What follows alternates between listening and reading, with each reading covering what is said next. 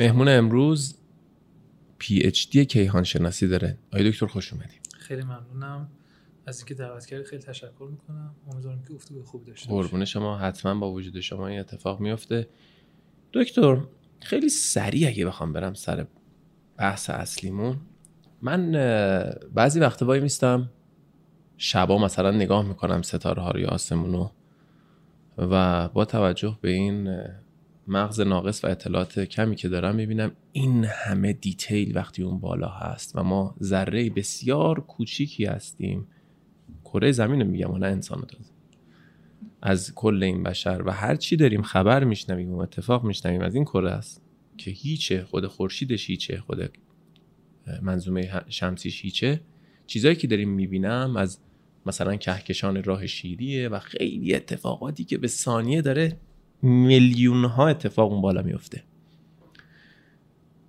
اگر از همه اینا بخوایم بگذریم بیایم توی کره زمین خودمون دوباره کوچیک کنیم بحث همون جایی که من وایسادم. آیا ما به عنوان انسان می‌تونیم سفر بکنیم به سیارات نزدیک خودمون؟ یعنی اصلا این ایده شدنیه به نظر شما یا نه؟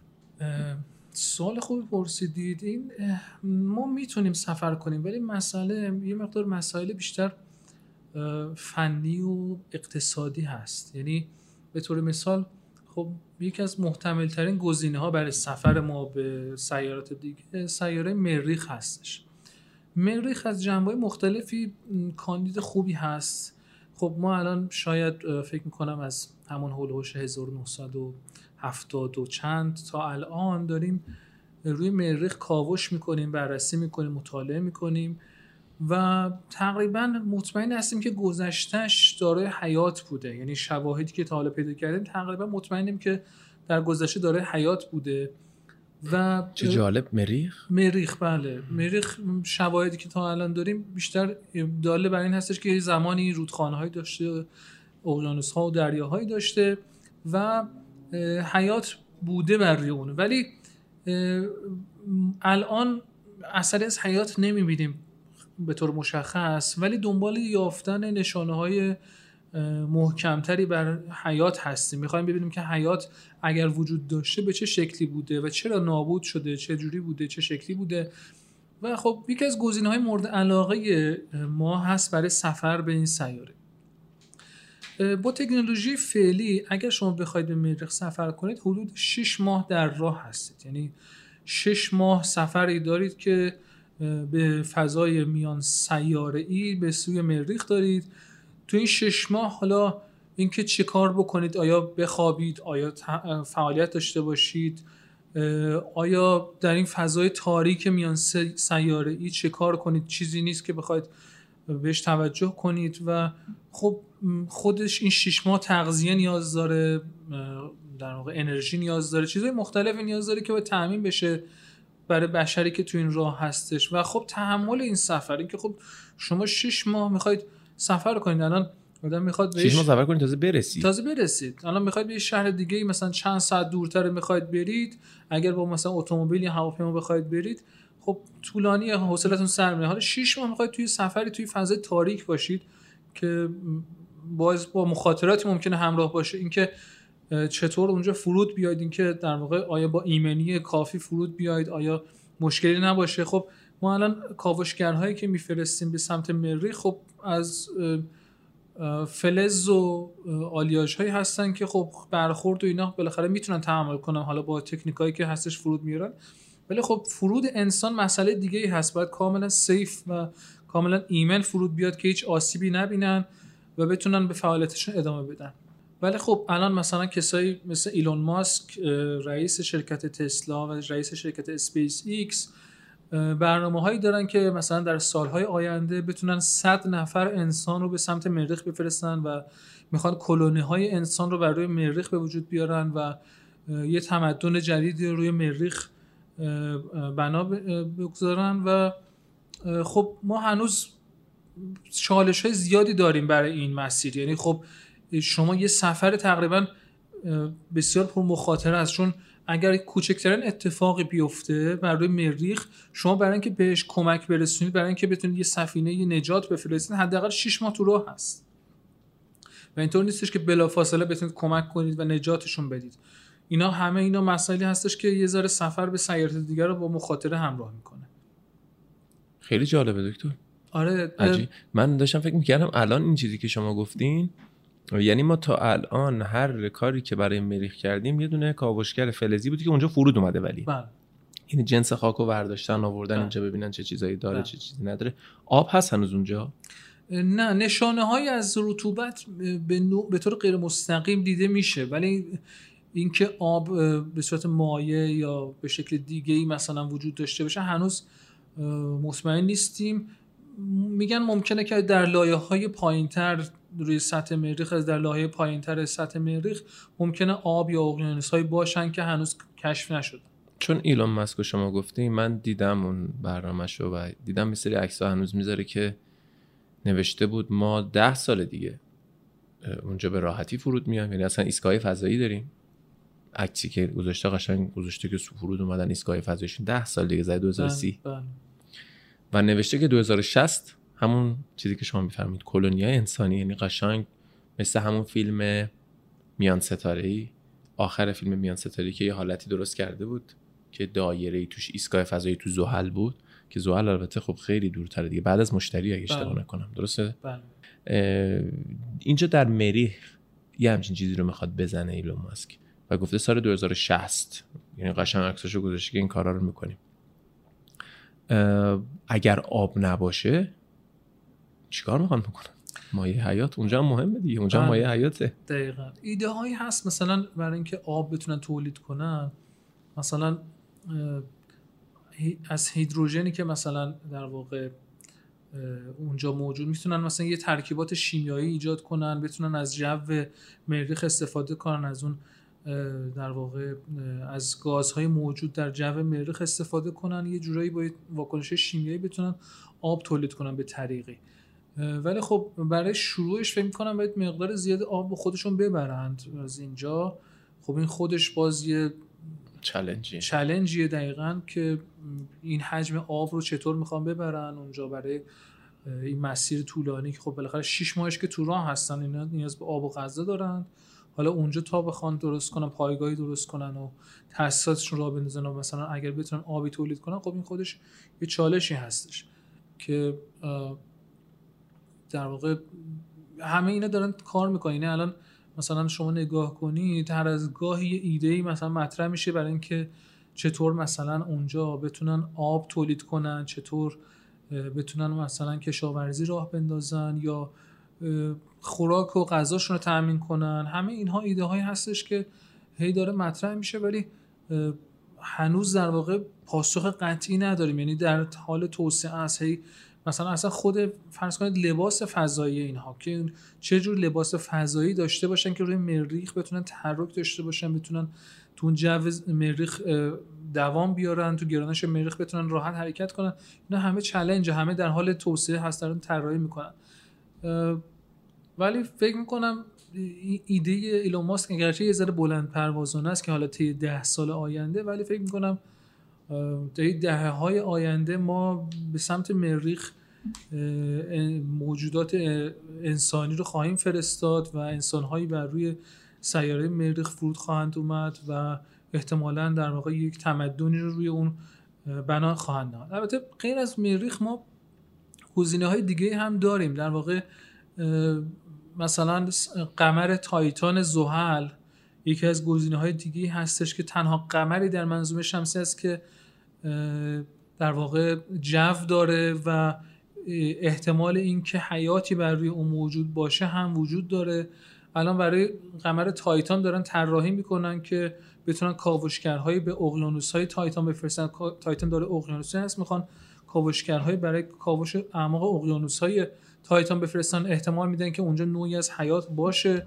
و اونجا هم یکی از گزینه های محتمل برای تمدن انسان و حیات هستش. ممکنه که اونجا هم بتونه انسان زندگی کنه شاید شبیه به همون ایده فیلم میان ستاره باشه که روی زحل در واقع تمدن رو به وجود آورده بودن. شاید بتونیم در قمر تایتان که نزدیک زحل هست ما بتونیم در دهه های آینده بتونیم تمدن رو به وجود بیاره قمر تایتان که میفرمایید شما یعنی یه جورایی ماه زحل. مثل ماهی که. الان ما میگیم مون بله اون ماه اونه دقیقاً. چرا ما تو ماه خودمون نمیریم ما اما جو نداره. یه مشکلی که داره اینه که جو نداره و این نداشتن جو باعث میشه که ما یعنی اتمسفری وجود اتمسفر نداره نداره دقیقا. باعث میشه که در مقابل پرتوهای خورشیدی و پرتوهای کیهانی آسیب پذیر باشیم.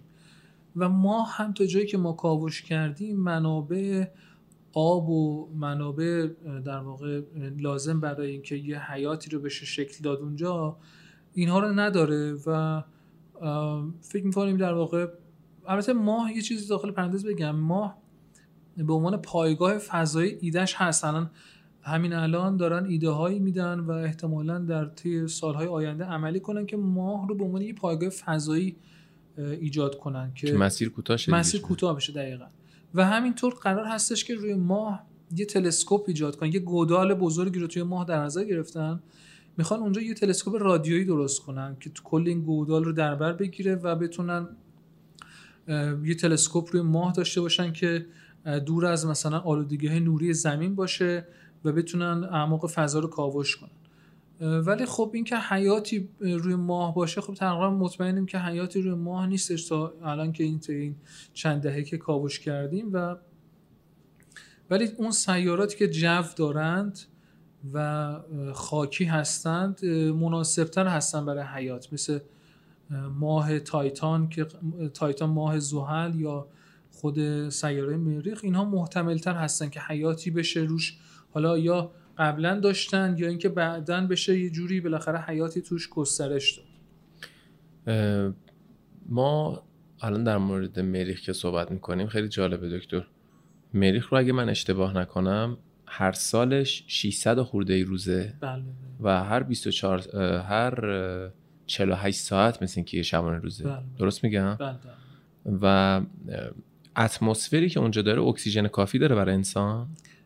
نه همین مشکل همینه. اگر اکسیژن کافی داشت بالاخره می‌شد یه جوری اونجا بدون مثلا اون تجهیزات فضایی و ما- ماسک اکسیژن و اینها تنفس کرد. ولی مشکل اینه که جو مریخ رقیق هستش و اکسیژن کافی نداره برای اینکه بشه مثلا انسان توش تنفس کنه. اکسیژن داره ولی کافی نیست؟ دقیقا یادم فکر می‌کنم اگرم داشته باشه مقدار خیلی کمی داره. خب چه کاریه؟ الان چرا من نمی‌دونم برای چی می‌خوام برم پس مریخ؟ به ما اساسی ترین ماده ای که حیاتیه برای انسان اکسیژنه. بله. که ثانیه داریم نفس می‌کشیم. اگه اکسیژن نداشته باشه یعنی اینا می‌خوان چیکار بکنن؟ می‌خواد یه ایده هایی هست برای تولید اکسیژن اونجا. یعنی مثلا از طریق یه سری فرآیندهای شیمیایی یه سری تجهیزات که پیشنهاد. میشه که ببرن می‌خوان که اکسیژن رو به جو مریخ تزریق کنن و این سیاره رو داره اکسیژن کنن که شرایط مناسب حیات پیدا کنه. خب اول این شبیه سازی ها نباید در کره خودمون بشه. یعنی یه جایی به وجود بیارن که اکسیژن نداره بعد اتاقکایی توش به وجود بیارن که اکسیژن ساز مثلا بذارن. اینا مثلا آدم می‌تونه توش زندگی کنه. من نمی‌دونم چه جوری اینا رو همه رو می‌خوان حمل بکنن اونجا ببرن بعد انسان رو نه آزمایش ها اینجا شده ولی اینکه تو مقیاس یه سیاره خب مریخ یه سیاره است خیلی بزرگه. بله. اینکه در مقیاس یه سیاره شما بتونید جوش رو داره اکسیژن کنید این خیلی کار بزرگیه. یعنی تو مقیاس آزمایشگاه های ما میشه خب مشکلی نداره ولی برای اینکه یه جو سیاره به اون بزرگی رو شما بخواید این همه اکسیژن شاید میلیون ها شاید میلیارد ها در واقع لیتر اکسیژن باید تزریق کنید تا یه جوی داره اکسیژن بشه اندازه کافی که بتونه تنفس کنه بشر خب این چالش خیلی بزرگی اگه. بخواد واقعا اون کارو برای به مریخ بکنن برای زمین خودمون بکنن آره. جدی یعنی ما الان این مدیریت رو بتونن مدیریتش بیارن تو تهران نصف آلودگی هوای ما حل میشه تو زمستون همین تو قسمت کوچیک تهران نه جهان.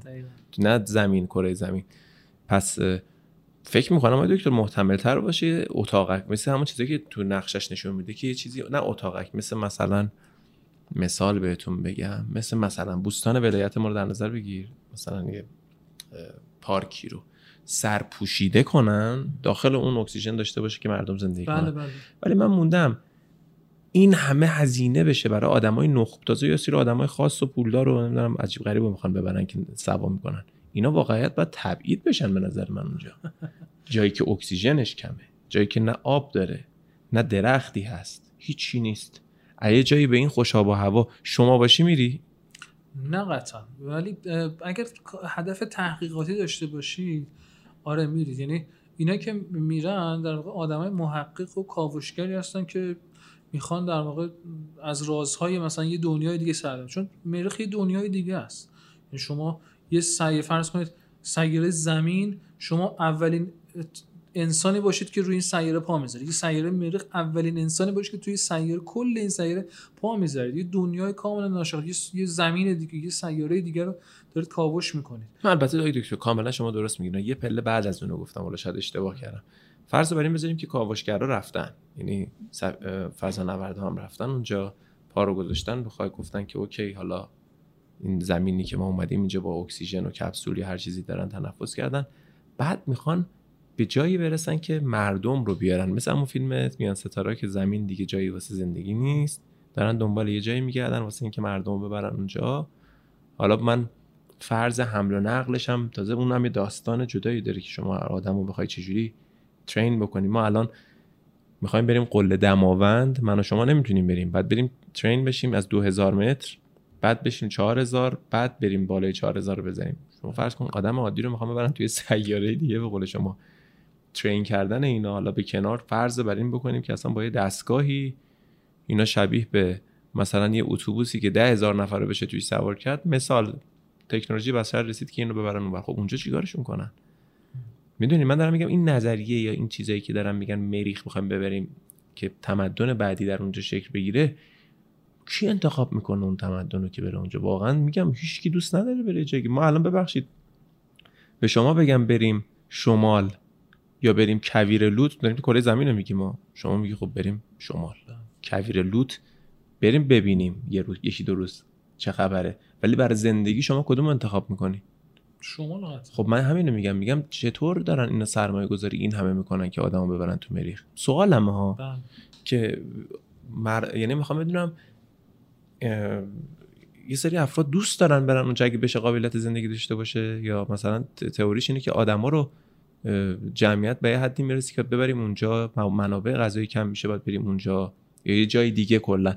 چون دارم فکر می‌کنم تا اونجایی که علم بشر تا الان کشف کرده جایی حاصل خیزتر از زمین ما نبوده. بله همینطور. بله. درست میگم؟ بله. این در واقع همین چند تا سناریو هست. یعنی سناریو یکیش این هستش که ما زمین رو طوری نابود کردیم که دیگه غیر قابل سکونت شده و می‌خوایم که بریم یه سیاره دیگه سکنا بگذاریم و یک تمدن دیگه رو اونجا شروع کنیم. ولی خب این در صورتی هستش که ما اینقدر زمین رو خراب کنیم و نابود کنیم که دیگه اینجا نتونیم زندگی خب همین من میگم هر چقدر نابود کنیم الان. الان فرض کنیم مثلا بدترین جایی که تو کره زمین هست. بدترین جا بگیم آقا فلان جا بدترین جای کره زمینه. باز از بهترین جای مریخ فکر می‌کنم بهتر باشه. بله قطعا اتمسفر داریم اکسیژن داریم. دشمن می‌دونی همش دارم به این موضوع فکر می‌کنم. چرا این همه سرمایه گذاری هست که حالا حتما انسان ها رو ببرن توی کره کره دیگه؟ اینا باید اول بتونن کره خودمون رو حاصل خیز بتونن بکنن که بتونن برن. شما الان فرمودین جو مریخ رو می‌خوان اکسیژن تزریق بکنن. اصلا چیز عجیب بود برای من که واقعا نمی‌دونم علم بشر می‌تونه همچین کاری بکنه یا نه. چون همین الون مسک میگم شما درست میگی میگی که این نمی‌تونه تا ده سال دیگه همچین کاری رو انجام بده که اونجا ایسکا بزنه و اینا. ولی عکسشو گذاشته گفته این کارا رو می‌کنم. دیگه دنیا همه جوری شده شما یه چیزی که می‌ذاری دیگه نمی‌تونی زیرش بزنی دیگه. دیگه گذاشتی. این عکس الان هزار تا اسکرین شات گرفتن و ده سال دیگه یقشو می‌گیرن آقا چی شد؟ ولی می‌تونه بگه حالا نظریه بوده یا فرضیه بوده. ولی میگه قطعا. میگه ما سال 2060 اونجا انسان ها دارن زندگی می‌کنن و توی فضایی که ساختیم و اینا. ولی من میگم باز یه پله میام عقب‌تر میگم فرضم بر این بشه آخه چه کسی دوست داره بره اونجا؟ احتمالا بیشتر یه سری افراد ماجراجو در واقع چی میگن دنبال هیجان و این چیزا باشن که بخوام برن. یه سیاره دیگه رو با شرایط دیگه تجربه مثل اینه که خب تو شرایط سخت میرن مثلا تو طبیعت و تو جای مختلف تو قطب و جای مختلف کاوش می‌کنن و چیز هیجان رو می‌خوان تجربه کنن. ولی خب به واسطه اینکه میگم خب ببین تو کره خودمونه مثلا می‌تونی با یه پرواز یکی دو روز بعد بخونت بله. مثال.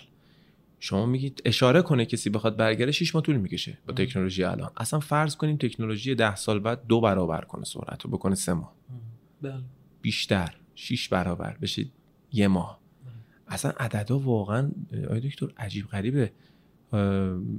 ولی محتمل هست این داستان. درسته که بشر بره و تنها فکرهایی هم که داره الان میشه در مورد مریخه درسته؟ بله. بیشتر در مورد مریخ هستش بله. سیارات دیگه یا قمرهای دیگه احتمالشون فعلا کمتره که انسان بخوام بفرستن. ولی خب چیز دیگه. در واقع اینایی که میرن اونجا برای مریخ و سفرهای این شکلی خب آدمای خاصی یعنی خب هر کسی اصلا دوام نمیره 6 ماه چه می‌دونم یه ماه هر چقدر توی راه باشه و مثلا بره توی جایی که هیچ بنی بشری توش پیدا نمیشه.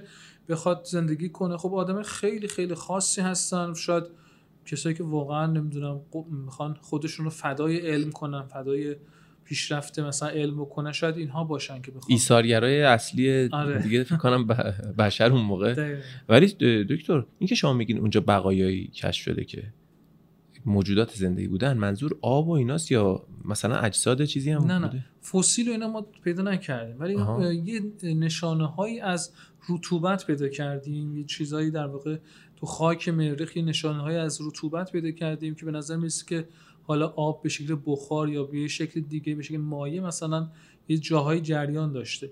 و در واقع به نظر می‌رسه که چیزه بالاخره یه جوری آبی وجود داشته که توی این سیاره حالا حالا اینکه الان تو کجا هست تو لایه های عمیق‌تر مریخ هستش یا جای دیگه پنهان شده معلوم نیست. ولی اصلا یکی از اهدافی که می‌خواد بشر بره مریخ خود انسان می‌خواد بره همینه. چون هر چقدر شما ربات و کاوشگر اینها بفرستید اون ابزارش محدود و هوشمند نیستش. بالاخره شما با دوربین های محدود اون از روی زمین با تاخیر مثلا می‌تونید تصاویر رو ببینید و عملیاتی انجام ولی خب انسان که بفرستید با ابزارهایی که داره اونجا بره اینکه کاوش کنه اینکه درک کنه که واقعا این رطوبت چی هستش بالاخره با هوش بشری فرق می‌کنه تا اینکه یه ربات مثلا بخواد از راه دور اینو انجام بده.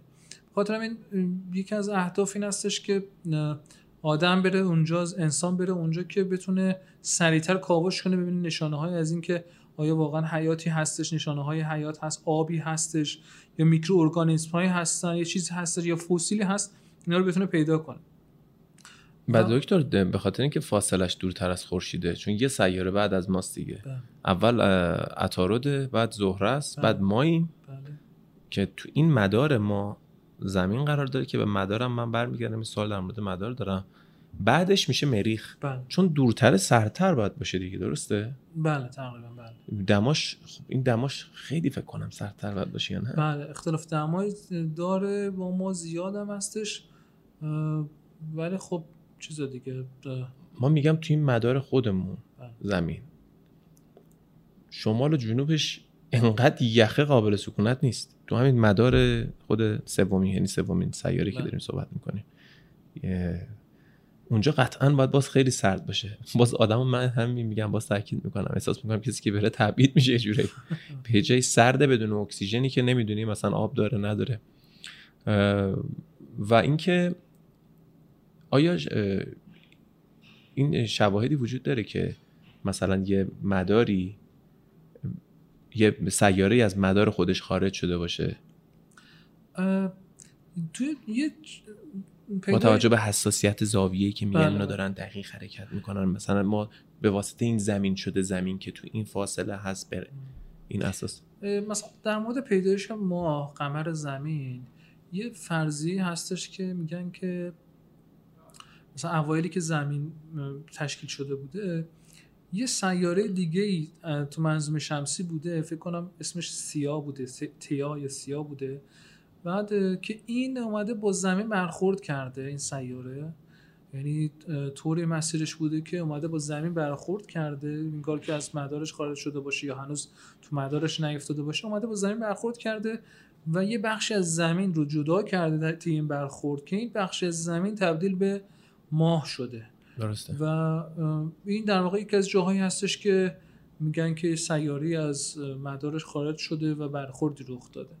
در مورد برخی دیگه از سیارات منظوم شمسی هم همچین چیزایی پیش بینی می‌کنن میگن اون اوایل که مثلا سرعت های این حرکت اینا بیشتر بوده حرکت ها رندوم تر بوده بین اینها یا بین مثلا سنگ های سرگردانی که بوده برخورد های رخ داده و بعدا این برخورد ها باعث اثراتی روی مدار این سیارات شده. مثلا نمی‌دونم نپتون یا اورانوس رو مثلا مدارشون رو تغییر داده یا سیارات دیگر رو باعث شده که یه انحراف مداری پیدا کنن یه مسیر حرکتشون یه انحرافی داشته باشه.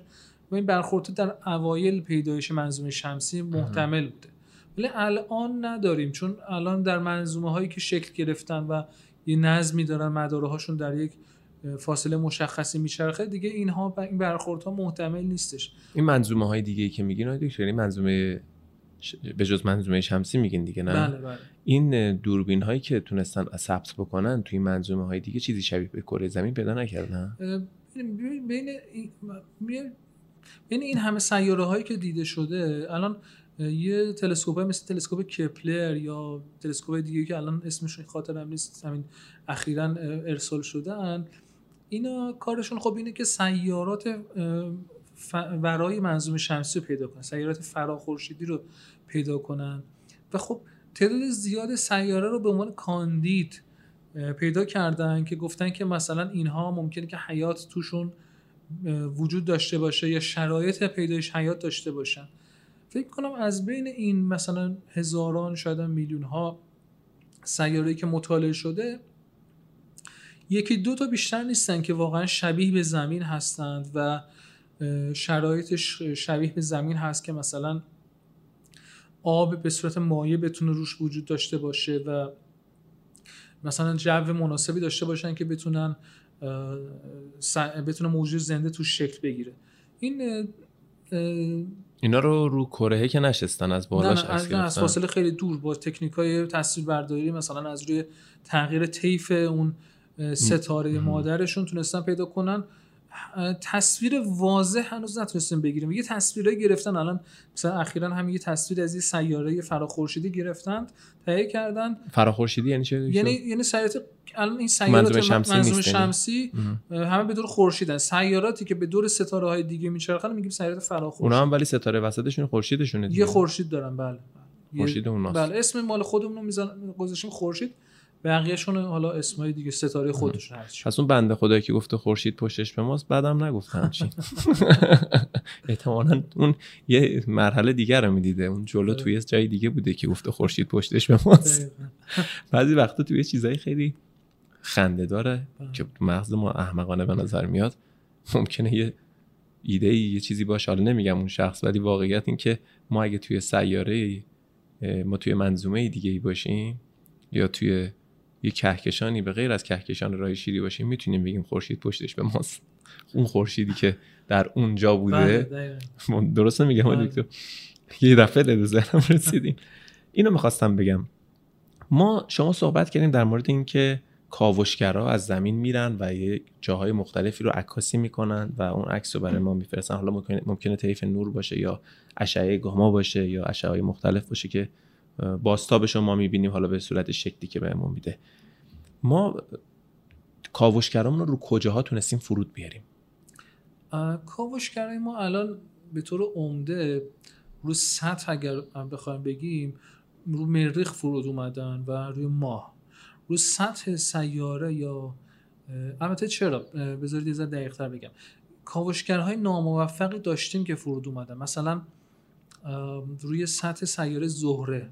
یه کاوشگر روسی فکر می‌کنم اسمش مسنجر بود اگه اشتباه نکنم همون دهه 70 80 اه، اه، به- روی سطح زهره فرود اومد. حالا زهرم من بهش میگم زهره ولی مثل اینکه تو ادبیات بین مردم بیشتر ونوس یا ناهید معروف هستش. حالا همون ونوس یا زهره هرچی این اه، کاوشگر روی سطح این سیاره فرود اومد. ولی چون جو این سیاره ونوس یا زهره به شدت اسیدی هست و به شدت آتش فشانی هستش در ظرف چند ثانیه این دستگاه های الکترونیکی این کاوشگر سوختند و نابود شدن و ارتباط ما با این کاوشگر قطع شد.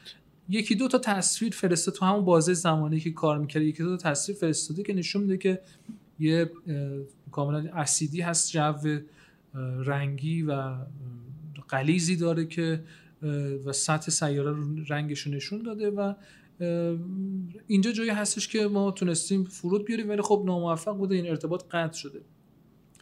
یعنی ذوب شده آب شده؟ بله بله ذوب شد بله. خب این به خاطر این نم- نمی‌تونه باشه که خب دومین سیاره که نزدیک به خورشیده و دمای خیلی بالایی داره.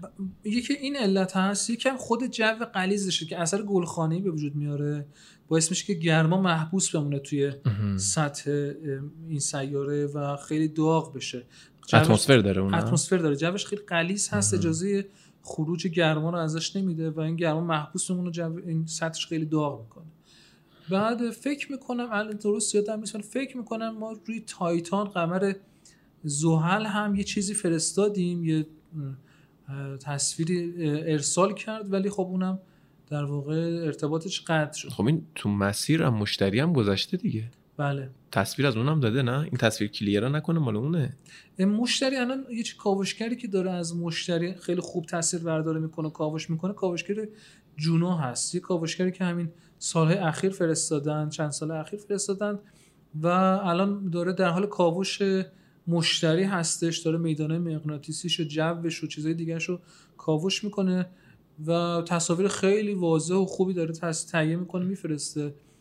و ولی خیلی از دور که می‌بینیم شبیه زمینه. مشتری؟ مشتری یه دونه عکس هم شما تو پیجت داری قیافش رو میگم.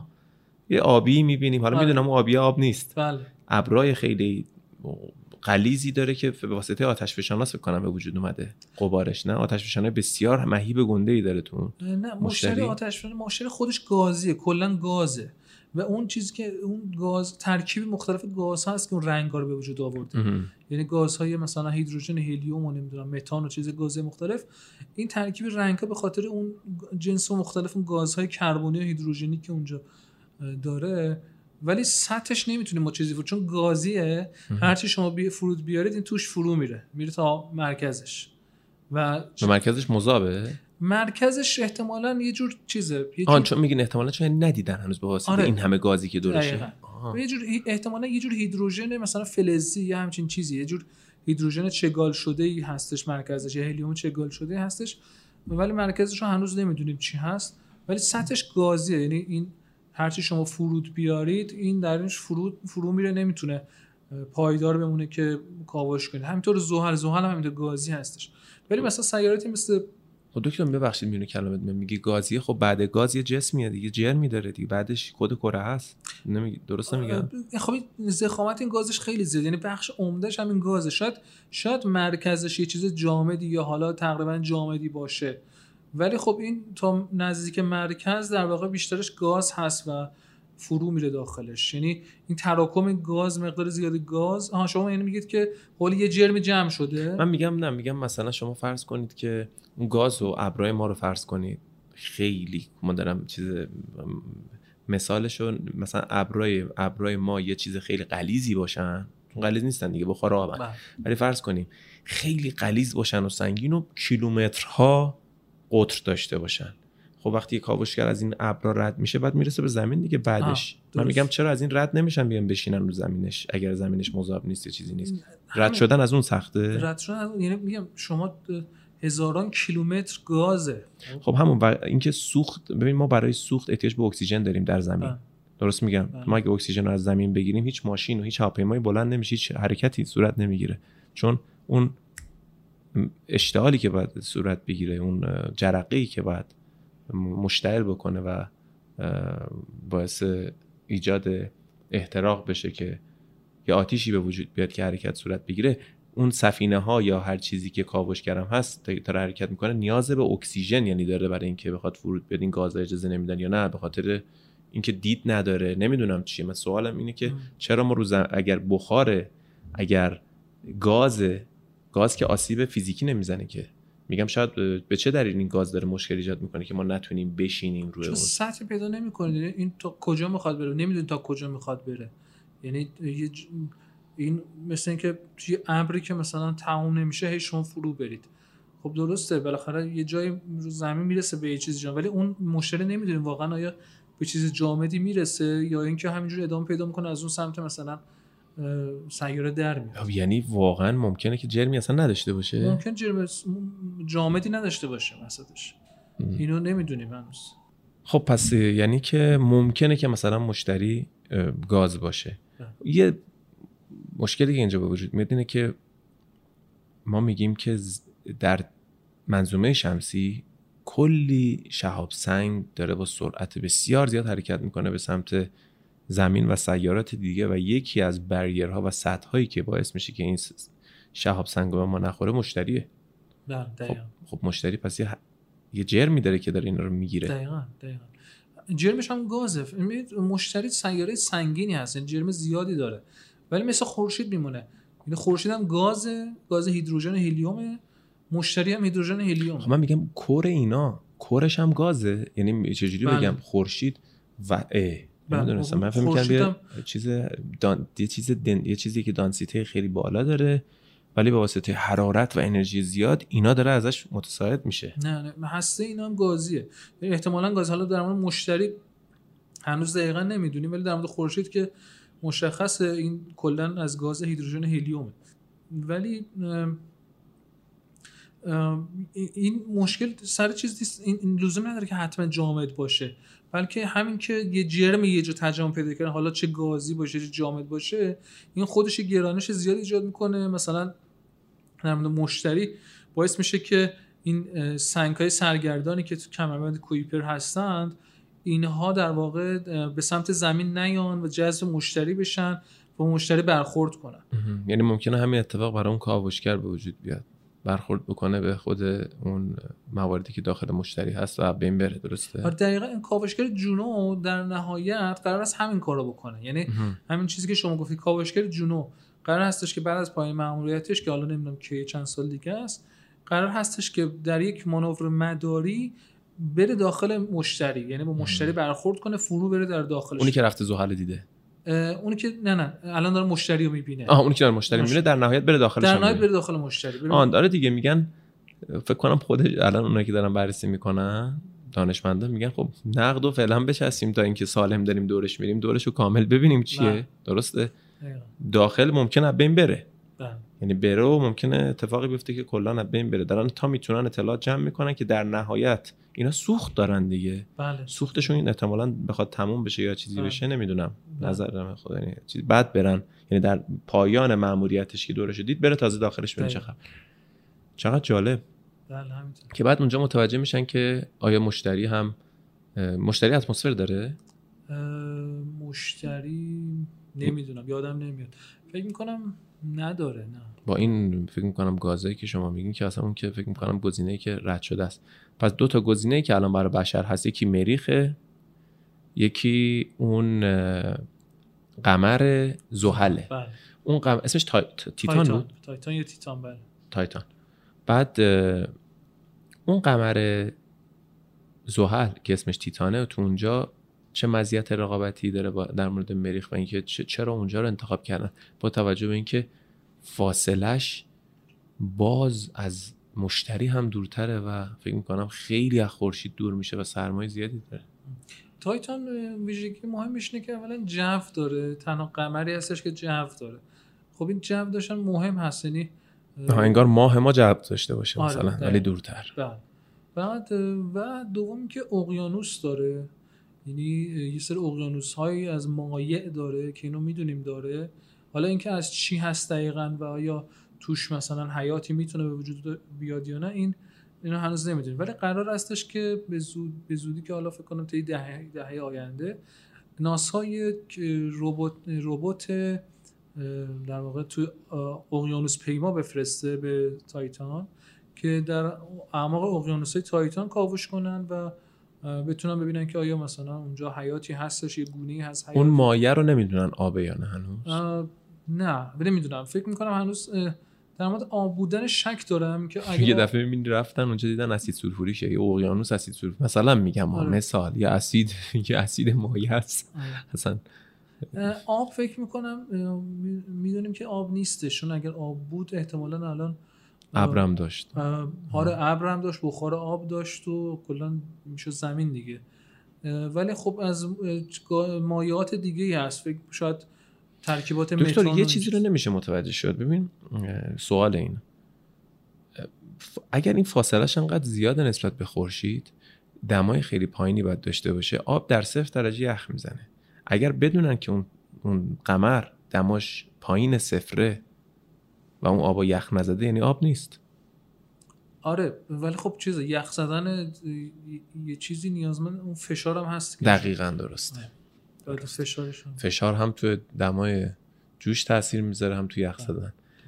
من همیشه مثال می‌زنم برای دوستان میگم که این آب جوش 100 درجه دم لب دریاست. شما اگه به جوشونی 100 درجه واقعی. بله. اگه بریم نوک اورست نوک نوک نوک ممکنه مثلا دارم میگم عدد دقیقش نمی‌دونم تو 80 درجه بجوشه یا اگه بری بالاتر دمای قطعا دمای جوش میاد پایینتر دیگه چون فشار داره کم میشه.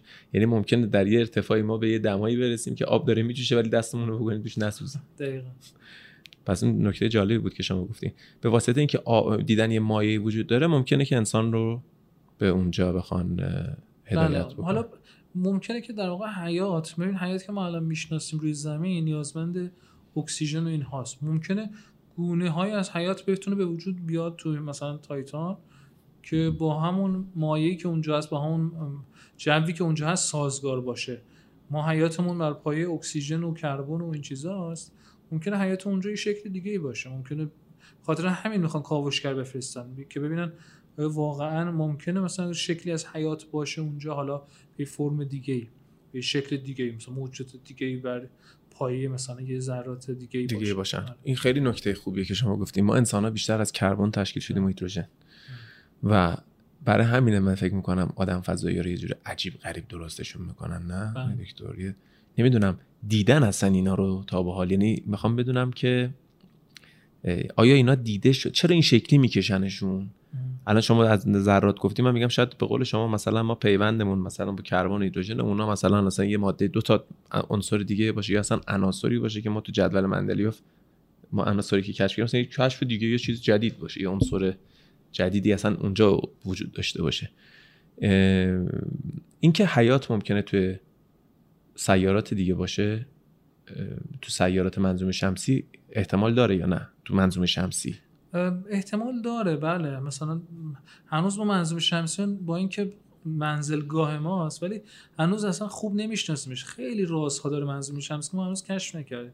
یه زمانی می‌گفتن که در واقع مثلا خیلی چیز در مورد منظومه شمسی می‌گفتن. مثلا من یادم دوره کودکیم این کتاب ها میخوندم که الان در واقع اونها رد شده و دیدگاه ما نسبت به منظومه شمسی تغییر کرد معلوم نیست واقعا الان در مورد مریخ و تایتان و اینا داریم صحبت می‌کنیم. در مورد سیارات دیگه هم ممکنه به زودی مثلا به این نتیجه برسیم که ممکن رو اونها هم حیات باشه. حالا حیات منظور من می‌دونید چیه؟ منظورم این نیست که من می‌دونم حیات خب به حال شما یه گیاه هم روش کنه میگه حیات هست یا آوگه باشه به حال ممکنه حیات به وجود. منظور اینه که موجوداتی مثل ما. حیات هوشمند. هوشمند. هوشمند که مطمئنیم تو منظومه شمسی نیست یا نه؟ به واسطه اینکه ما میگیم عکس برداری که داریم می‌کنیم به این دقت بسیار زیاد از کهکشان راه شیری. و حتی خارج از کهکشان راه شیری کهکشان دیگه منظومه شمسی خودمون رو باید یه تسلطی داشته باشیم که ببینیم. یعنی مثال میگم و شما فرض کن جای ما بود نپتون. یعنی کره زمین بود نپتون ما اونجا بودیم. با توجه به تکنولوژی الان اگر رو زمین ما این همه حیات بود اینا ماهواره چیزی مینداختن می‌دیدن که اینجا حیات هست دیگه. یعنی ما خودمون اونجا اگه بودیم. سال خوبی. ببینید یه چیزی هست یه داستانی هست بهش میگن پارادوکس فرمی که آقای فرمی که از انریکو فرمی که از فیزیکدانای کوانتومی مشهور هستیم. خیلی سال پیش شاید فکر کنم دهه چهل اینطورا مثلا. یه محاسبه کرده بود توی سخنرانی اینو ارائه داد که محاسبه کرده بود که مثلا برای پیدایش تمدن نشون داده بود که اگر که تمدن هوشمند به شکلی که ما می‌شناسیم بخواید توی توی کهکشان راه شیری به وجود بیاد الان باید میلیون ها تمدن هوشمند وجود داشته باشه. این اومده بود حساب کرد. گفته بود که تاریخ بشر مثلا چقدر تاریخ بشر در واقع بشر نوین به این شکل هوموساپینسی که می‌شناسیم شاید حد اکثر چنده هزار سال باشه که به این فرم تمدنی که ابزار ساخت و این حالا فرمای دیگهش که انسان های نخستین بودن رو کار ندارم ولی چند هزار دیگه تهش مثلا چند سه هزار سال سه چهار هزار سال بیشتر نیست. تو این بازه زمانی بشر به اینجا رسیده خب؟ و عمر زمین چقدره؟ عمر منظومه شمسی زمین چقدره؟ تقریبا 5 میلیارد سال خب؟ یعنی تقریبا 7 میلیارد سال بعد از بیگ بنگ. بله دقیقا. کهکشان راه عمرش چقدره؟ تقریبا 13 میلیارد سال. بعد خب چه چه بسا کلی سیاره و کلی منظومه بسیار قبلتر از منظومه شمسی و سیاره زمین در همین راه شیری به وجود اومده باشن. یعنی منظومه شمسی 5 میلیارد ساله به وجود اومده و تمدن بشر 300 400 هزار ساله. سیاره هایی در همین منظومه شمسی داریم که 12 سیاره فقط سیاره 12 میلیارد سال سنشه. خب؟ یعنی 7 میلیارد سال از زمین جلوتره. خب این 7 میلیارد سال آیا کافی نبوده برای اینکه تکاملی رخ بده و تمدن‌های فوق پیشرفته تر از ما به وجود بیان؟ فرمی یه محاسبه کرد نشون داده بود که احتمال اینکه تمدن‌های بسیار پیشرفته از ما باشند زیاد هست و باید حداقل میلیون ها تمدن هوشمند پیشرفته در روی زمین در, در کهکشان راه به وجود اومده باشه. اما فرمی پرسید که پس این تمدن ها کجا هستند؟ چرا ما نمیبینیمشون؟ چرا اونا سراغ ما نمیان؟ این سوالی بود که فرمی مطرح کرد معروف پارادوکس فرمی شده. و الان هم محاسباتمون نشون میده که احتمال اینکه حیات هوشمندی به وجود بیاد کم نیست. در یعنی منظومه شمسی یا کهکشان رایشیری. در کهکشان رایشیری کم نیست. یعنی باید احتمالا تمدن‌هایی ببینیم. به خاطر اینکه خب کلی منظومه شم... منظومه وجود داره. دقیقا دقیقا. و, و سوالی که چرا پس ما نمیبینیمشون چرا سراغ ما نمیان؟ یه فرضیه اینه که فرضیه باغ وحش بهش میگن. میگن که اینها تمدن‌های هوشمندی وجود دارند ولی ما رو دارن مطالعه مورد مطالعه قرار میدند ما دارن ما رو مطالعه می‌کنن بررسی می‌کنن ببینن که آیا با ما ارتباط برقرار کنن یا نکنن. و اینکه کی بخوان ارتباط برقرار کنن یا اصلا شاید هم ما رو به عنوان موجود آزمایشگاهی دارن نگاه می‌کنن. همین فرض باقیش به خاطر همین ما رو به عنوان موجود آزمایشگاهی دارن مورد مطالعه قرار میدن و نمی‌خوام ما ارتباط برقرار کنن هنوز شاید. یه سری دیگه میگن که فکر کنم هاکینگ و اینا معتقد بودن به این می‌گفتن که تمدن‌های هوشمند اونقدر هوشمند هستن که با ما اصلا نمی‌خوان ارتباط برقرار کنن. چرا؟ چون میگن که این بشر دوپا روی این سیاره خودش ظرف چند هزار سال کلا سیاره رو داره نابود می‌کنه. حالا بخواد با ما ارتباط برقرار کنه یه سیاره ما هم نابود می‌کنه. بنابراین بهتره که کلا با این بشر ارتباط برقرار نکنه یه سال اینجور بدبینانه نگاه می‌کنن. ولی خب فقط شاید سریاشون هم دارن نگاه می‌کنن میگن چرا این بشر هر چی فیلم می‌سازه اما انقدر ما رو وحشتناک و وحشی می‌سازه که همش می‌خوایم بریم بزنیم و بهتره کنیم. ما اگه می‌خوایم این کار رو بکنیم که الان اومده بودیم.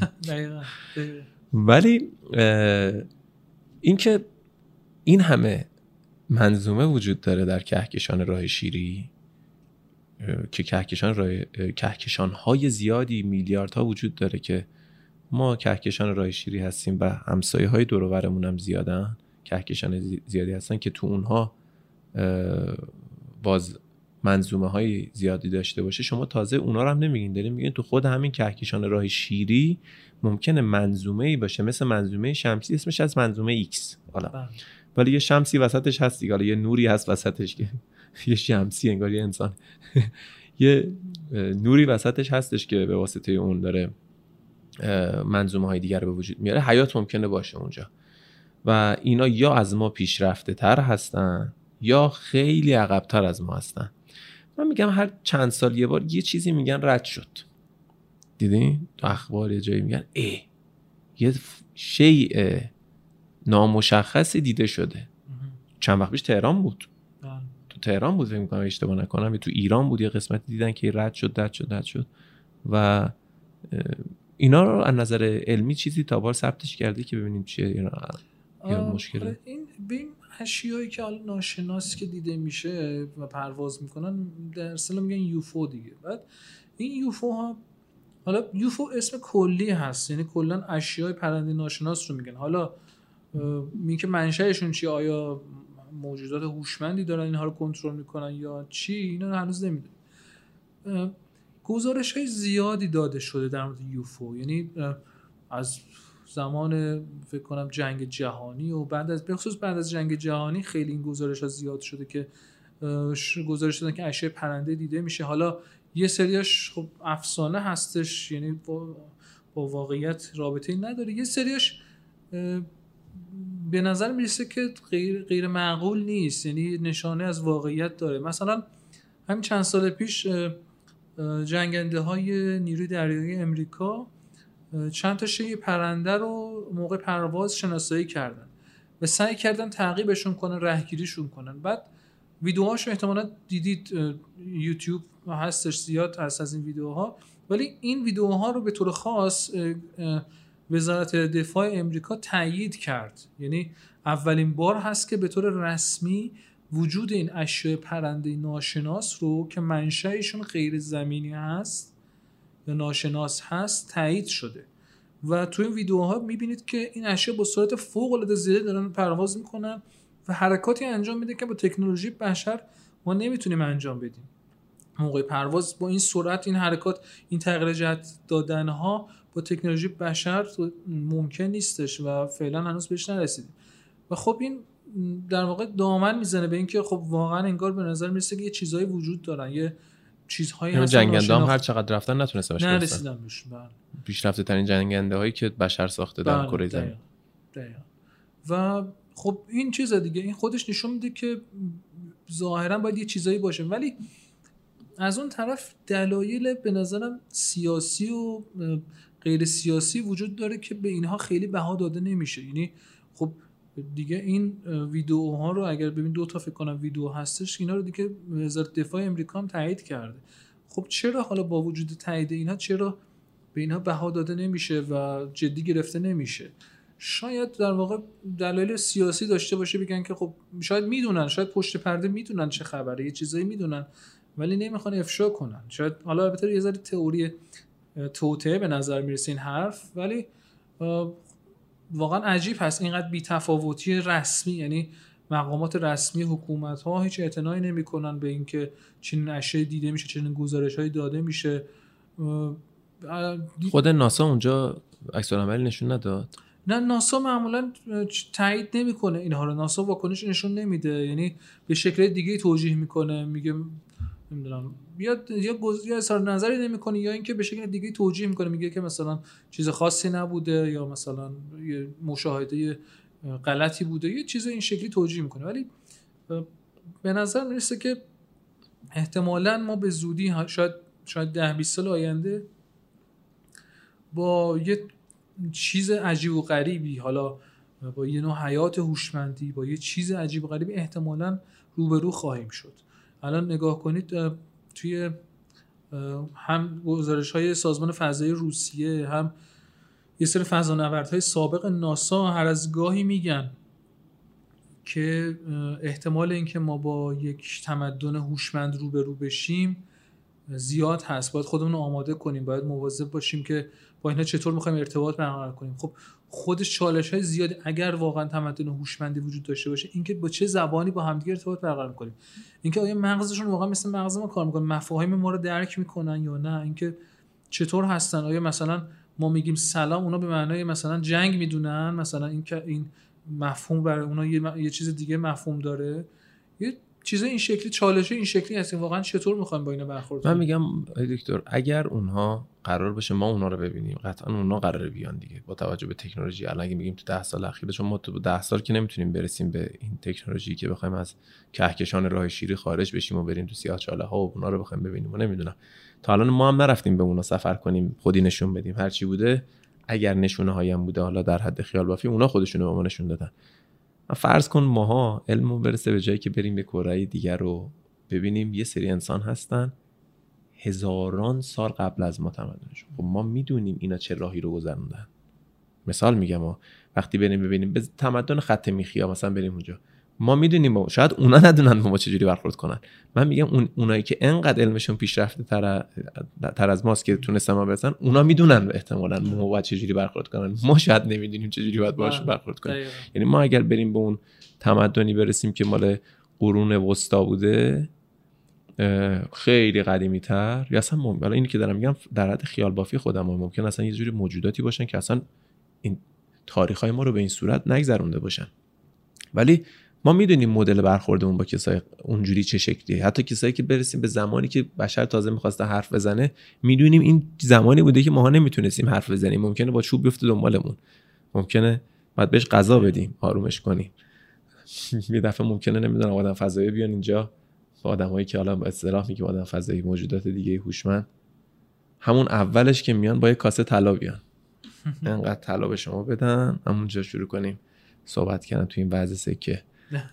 و همه خام میشن دیگه. میگم بفرمایید خواهش می‌کنم چیه موضوع.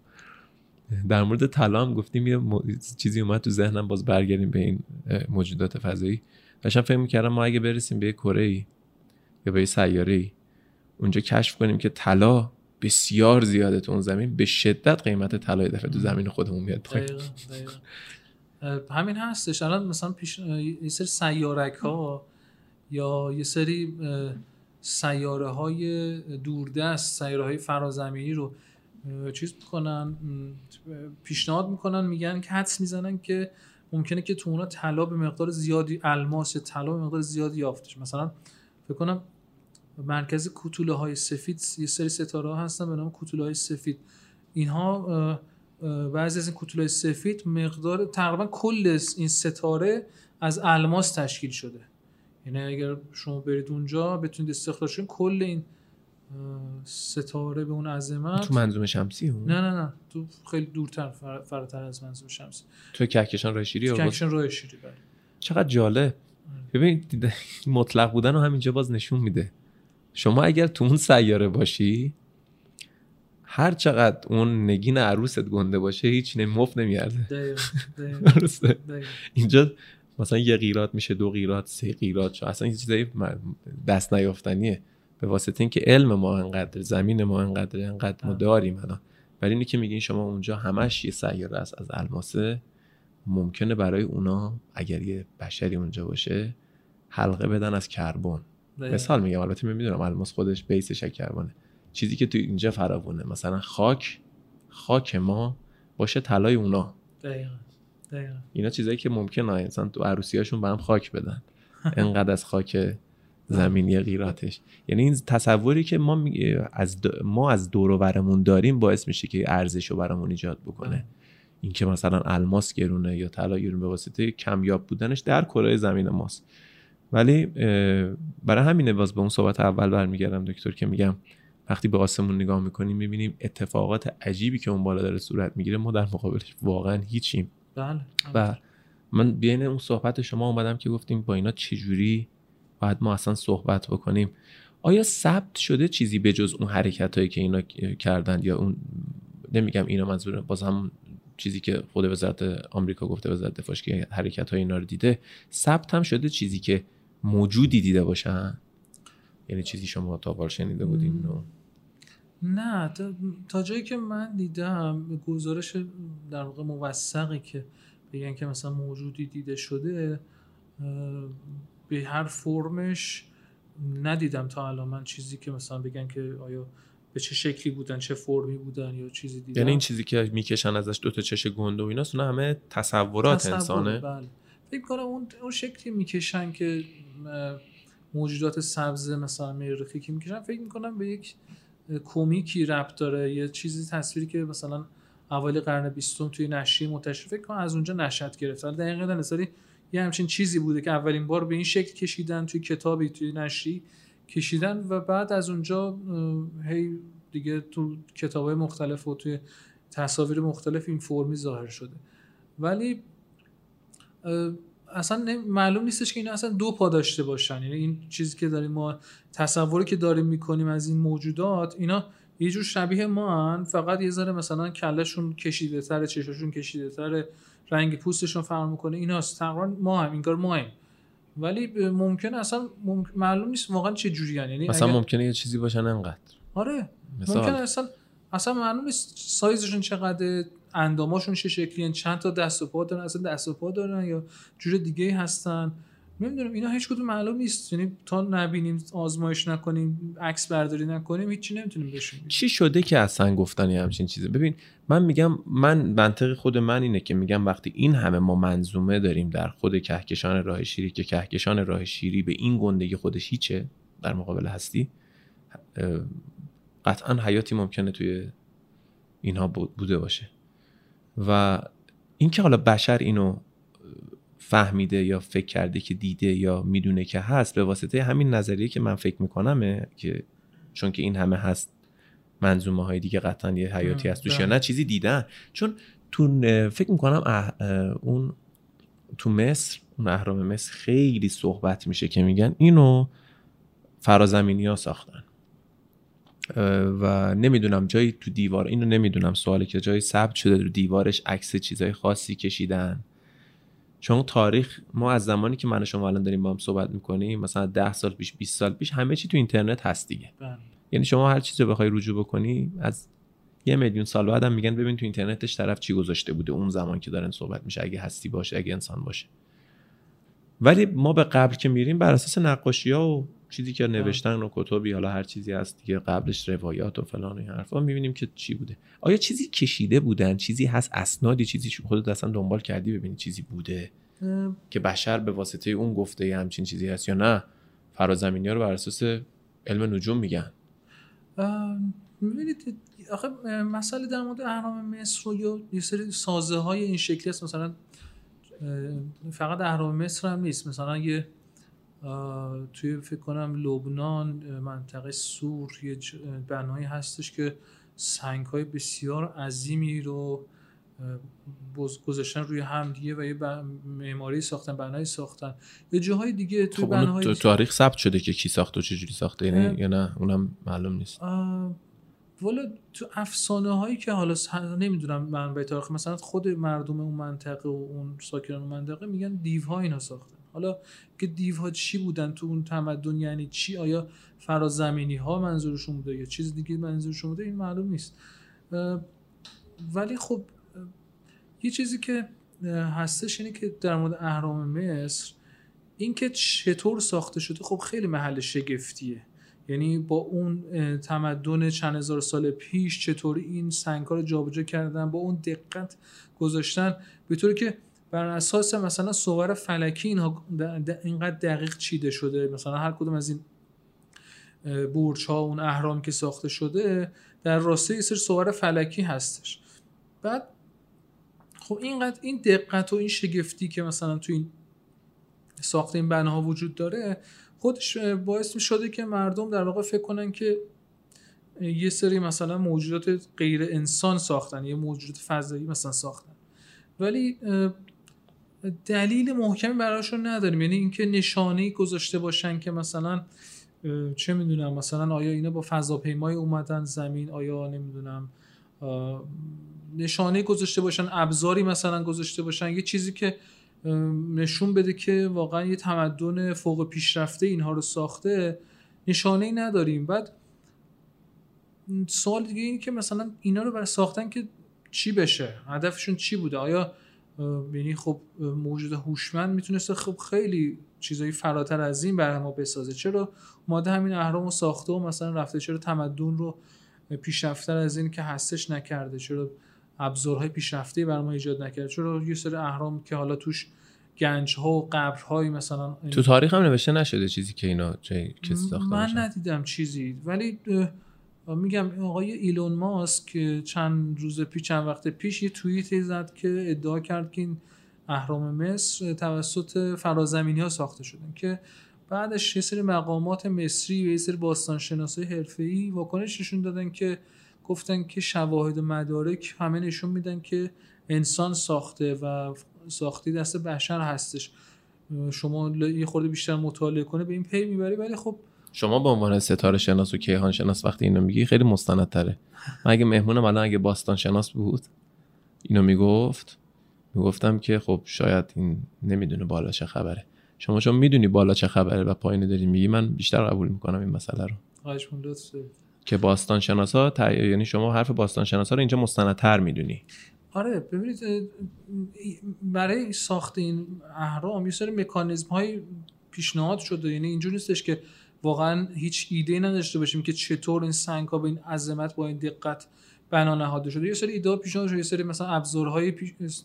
مدل سازی شده که این چطور این سنگ ها رو جابجا کردن چطوری از نمی‌دونم فواصل دور آوردن و بالا بردن اینها پیش بینی شده. و نکته دیگه این که ببینید این سنگ ها توسط نیروی انسانی عظیمی یعنی چندین هزار انسان طی 20 سال ساختن. خب شما الان می‌تونید در واقع اگر این همه نیروی انسانی داشته باشید این همه زمان داشته باشید بالاخره بعید نیست که بتونید همچین بنایی بسازید. حالا با هر مشقتی که هستش حالا نمی‌دونم با با جر مثلا چوبی با جر که مثلا اون موقع می‌شده ساختش بالاخره یه جوری این سنگکار جابجا که این هم, هم نیروی انسانی داشتید.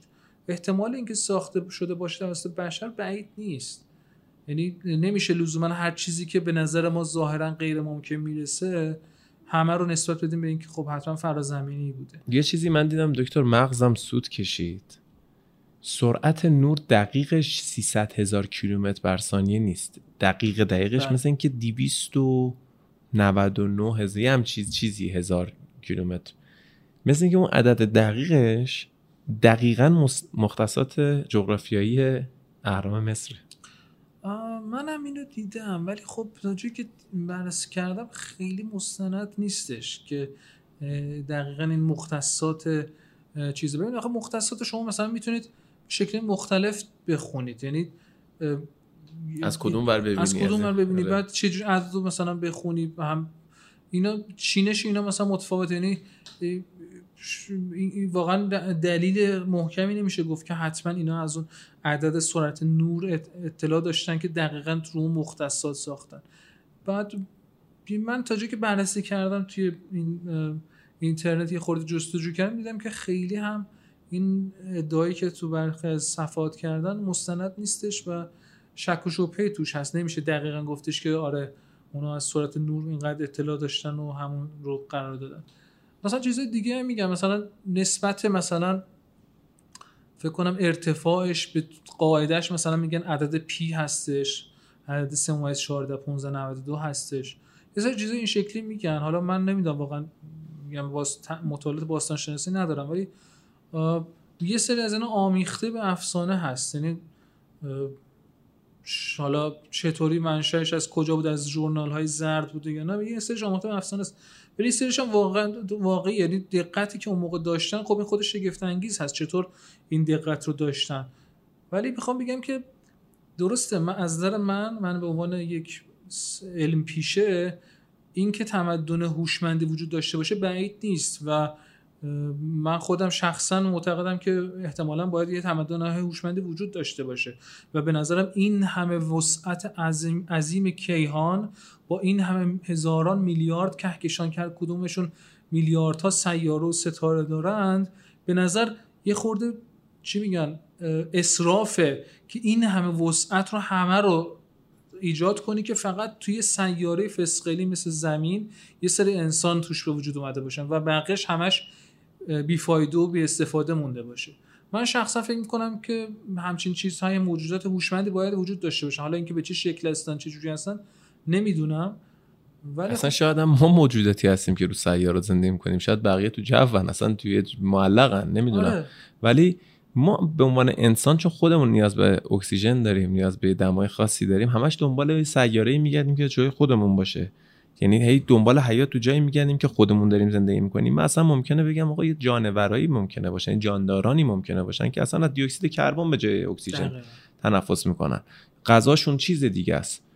فاصله مختص مثلا توی دمای بالای 200 درجه می‌تونن زندگی کنن. اما هم خیلی باهوشتر باشن. ولی ما همش دنبال این فاصلمون با خورشید میگردیم. فاصلمون در یه جای حاصل خیزی که آب باشه.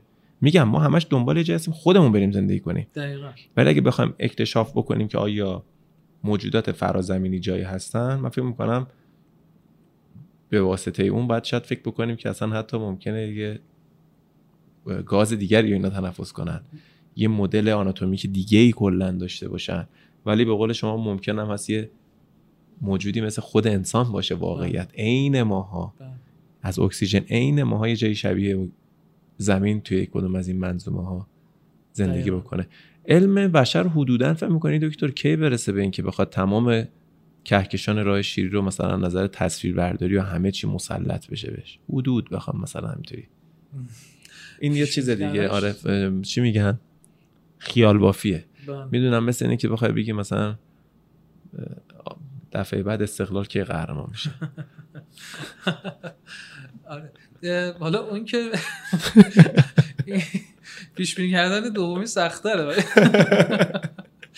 میگه شوخی بود ولی ولی در مورد حالا من ببینید من فکر می‌کنم که یعنی خیلی از متفکرها فکر می‌کنن که ما به زودی طی مثلا 50 سال آینده با یک انقلاب عظیم علمی روبرو خواهیم شد که حالا تو زمینه های مختلف چه فضا و کیهان و نمی‌دونم چه هوش مصنوعی و چه چیزای دیگه اه، دچار یه جهش عظیمی خواهیم شد که دید ما رو کلا نسبت به عالم عوض می‌کنه. و من فکر می‌کنم با توجه به پیشرفتایی که ما داریم هی داریم با این سرعت پیشرفت می‌کنیم اگر دوباره گرفتار یه پاندمی مثل کرونا نشیم و کلا تمدنمون ریست نشه. فکر می‌کنم طی 50 تا 100 سال آینده ما بتونیم به بخش زیادی از کیهان پی ببریم و بتونیم اطلاعات خیلی خیلی بیشتری کسب کنیم. شاید حتی مسائلی مثل اینکه اصلا حیات هوشمندی وجود داره شاید طی دهه های دیگه حل شاید طی 10 20 سال آینده ما به پاسخ بهشون برسیم که آیا واقعا حیات هوشمند دیگه ای وجود داره یا نه. ولی من فکر می‌کنم 50 تا 100 سال آینده فکر می‌کنم دچار یک کلا دید ما نسبت به عالم عوض بشه. نه تنها حیات هوشمند کلا دید ما نسبت به پیدایش عالم و سرنوشت عالم و چیزهای دیگه عوض بشه. من فکر می‌کنم باز چند تا دیگه فیلم های شبیه به میان ستاره باید بسازن. بله. به اون دقیقی که فکر می‌کنم دقیقا همونطور که شما میفرمایید با ناسا قطعا اینا هماهنگ بودن موقع ساختن و یه بار شما یه نکته هم تاکید کردی که اینا حتی می‌خواستن طراحی هم بکنن مواردی مثل سیاه چاله یا همچین چیزی رو از دکترا یا افرادی که مثلا پی اچ خیلی خاصی داشتن بله، تو اون دقیقاً. زمینه توی ناسا کمک گرفتن بله. درسته این فیلم میان ستاره اون سیاه چاله که نشون میده که در واقع این سفینه داره به دورش میچرخه و می‌خواد بهش نزدیک بشه اون اون که نور به شکل خاصی دور اون سیاه چاله داره حرکت می‌کنه این حاصل شبیه سازی کامپیوتری هست که توسط چند تا دانشجوی دکترا و پستاک توی یکی از دانشگاه های مشهور امریکا انجام شده زیر نظر آقای پروفسور کیپتورن انجام شده بود و اساس حل معادلات فیزیکی اون تصویر رو ایجاد کرده بودن و پشتش کاملا فیزیک. اولین بار هم انجام شده بود و توی چند تا مقاله هم چاپ کردن و گزارش کردن که همچین چیزی رو انجام داده چقدر عالی. دکتر امروز خیلی بحث جالبی داشتیم در مورد سفر انسان به سیارات دیگه و یه جورایی فرازمینی ها ازتون می‌خوام این قول رو بگیرم تا قبل از اینکه به مریخ بریم یه بار دیگه این برنامه رو هم داشته باشیم. بله حتما. قبل از اینکه انسان بخواد بره مریخ. و در مورد مواردی دیگه هم صحبت بکنیم.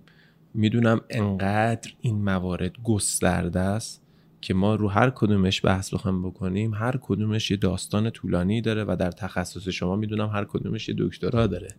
یعنی طرف ممکنه بره دوازده سال بخونه آخرم بفهمه هیچی نفهمیده. بله. چون اصولا تو علم همینه دیگه بله. شما هر چقدر. برای همین سعی می‌کنیم یه سوزنی بزنیم به این علم. من یاد بگیرم واقعیت از شما بینندگانم همینطور. خیلی هم خوشحال شدم امروز اومدی. اگه نکته هست که می‌خوایم این بحث رو ببندیم من در خدمتتون هستم. اگر نه که میریم برای اینکه دفعه بعد انشالله قولش رو بگیریم در خدمتتون باشیم. خیلی ممنونم. نکته خاصی به نظرم نمی‌رسه. فقط از شما تشکر می‌کنم که این فرصت رو در اختیارم قرار دادید و امیدوارم که این برنامه های مثل شما بیشتر و بیشتر بشه در بین جامعه فارسی زبان تا در آگاهی علمی جامعه بیشتر بشه دید علمی جامعه بهتر بشه و در واقع به هر حرفی اعتماد نکنن و دنبال حرفای علمی و دقیق تر باشن اینو که گفتی من یه لحظه ادامه بدم چشم. در مورد این مسئله علمی. چشم. خیلی ها دوست داشتن تو این برنامه بیان در مورد این موضوع صحبت کنن. خیلی از دوستان نزدیکم. خیلی از افرادی که توی فضای مجازی هستن که میپرسیدم تحصیلات آکادمیکتون چیه؟ می‌گفت تحصیلات آکادمیک ندارم ولی خیلی خوندم. قابل احترامن ولی خب تحصیلات آکادمیک یه چیز دیگه است. به هر حال مست... حرف یه شخصی که تحصیلات آکادمیک توی زمینه داره مستندتره حداقل میشه بهش بیشتر استناد کرد.